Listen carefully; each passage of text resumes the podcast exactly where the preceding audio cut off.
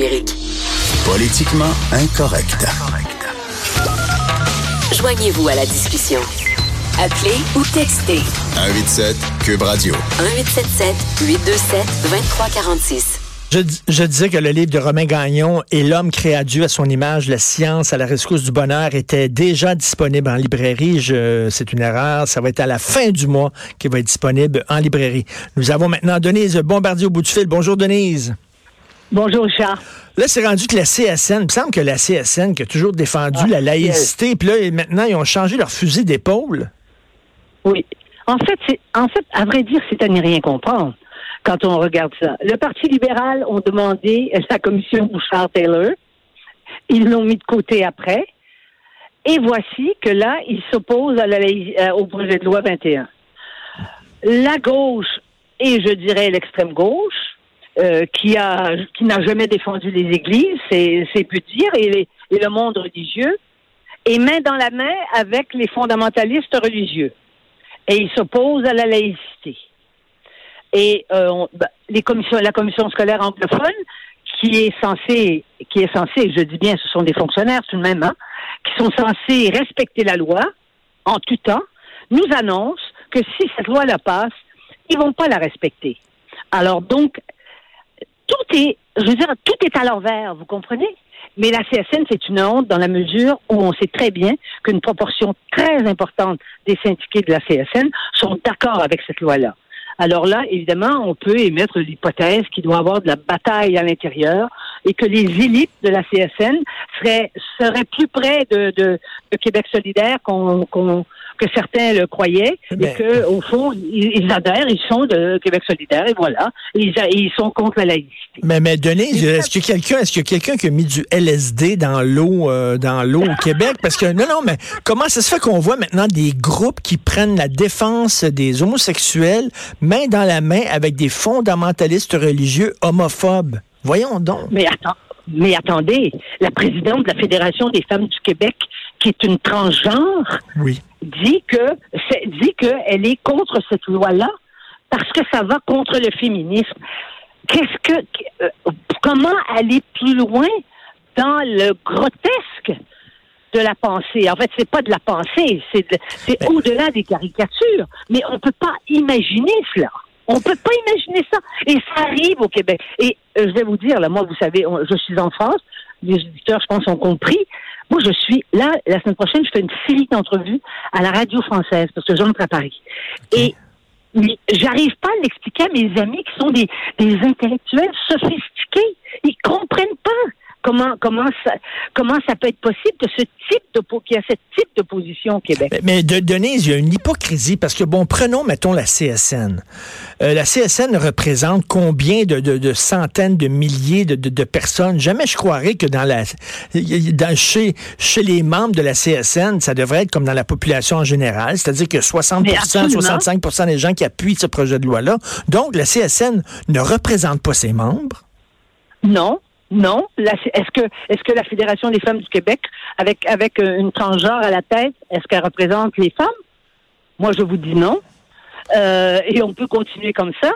Et, et, le, et vous savez, ce qu'il y a, ce qu'il y a d'encore plus, on, est plus mal à l'aise, c'est qu'on a le sentiment que tous ces gens-là n'accordent pas de légitimité au gouvernement du Québec qui a été élu mmh. selon les règles de l'art.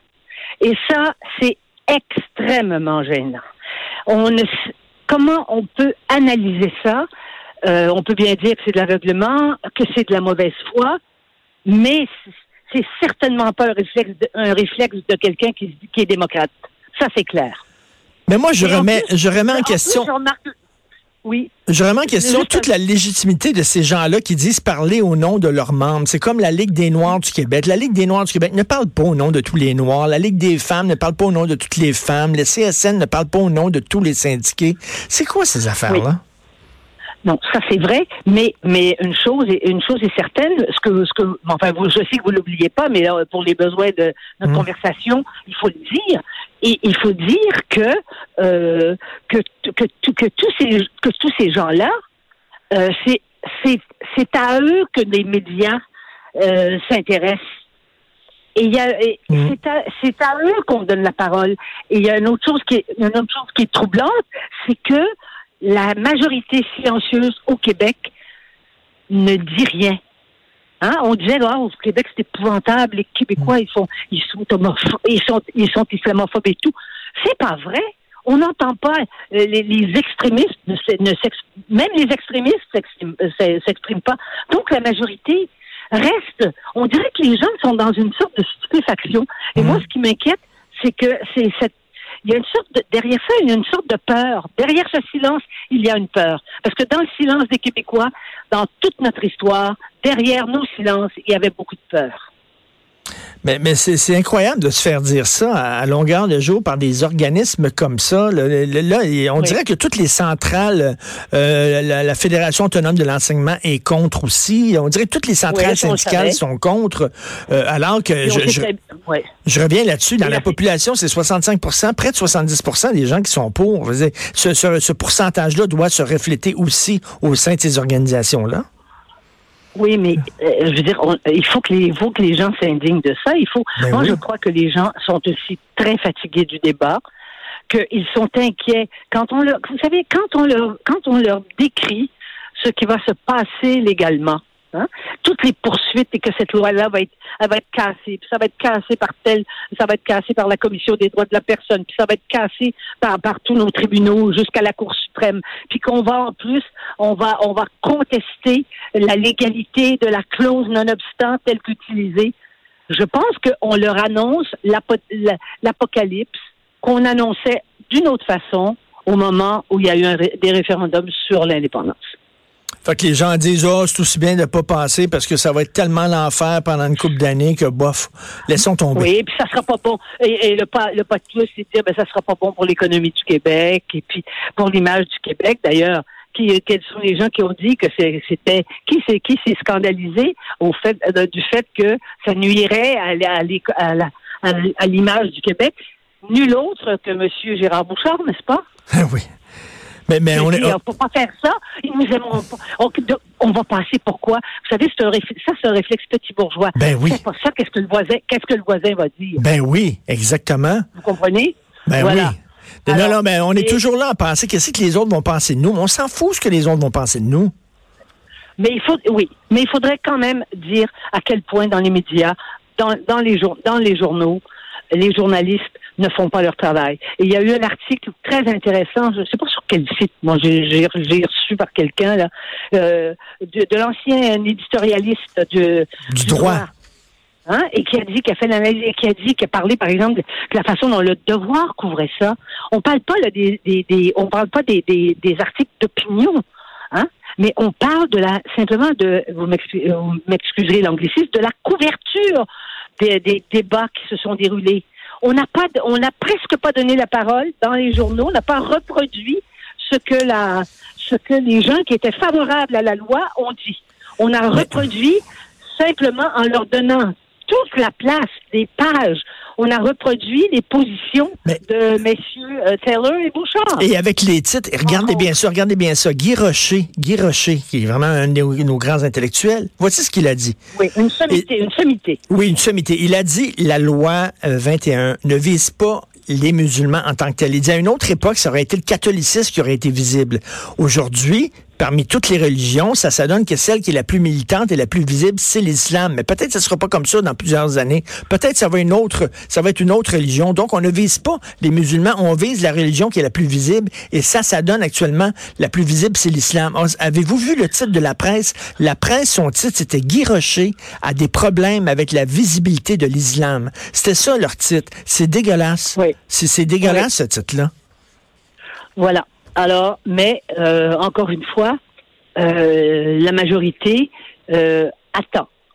Et là, on sait, ça on le sait par exemple, que le premier ministre, qui a eu le courage de mettre cette loi-là, une loi si modérée que le premier ministre euh, va va aller jusqu'au bout et que cette loi va être adoptée. Et après ça, peut-être que certains auront besoin de douche froide ou de se plonger dans des bains de glace pour se refroidir à la fois ce qui leur reste de ce qui leur reste de cerveau et, et pour se re- et, et ce qui leur reste de sens Et- civique. Et qu'est-ce que vous pensez des contradictions de Solzanetti? Qui, lorsqu'il était euh, il y a, en 2013, Solzanetti écrivait sur plusieurs tribunes, il prenait la défense de la laïcité, il était pro-laïcité, il disait même que les enseignants devraient se départir de leurs signes religieux.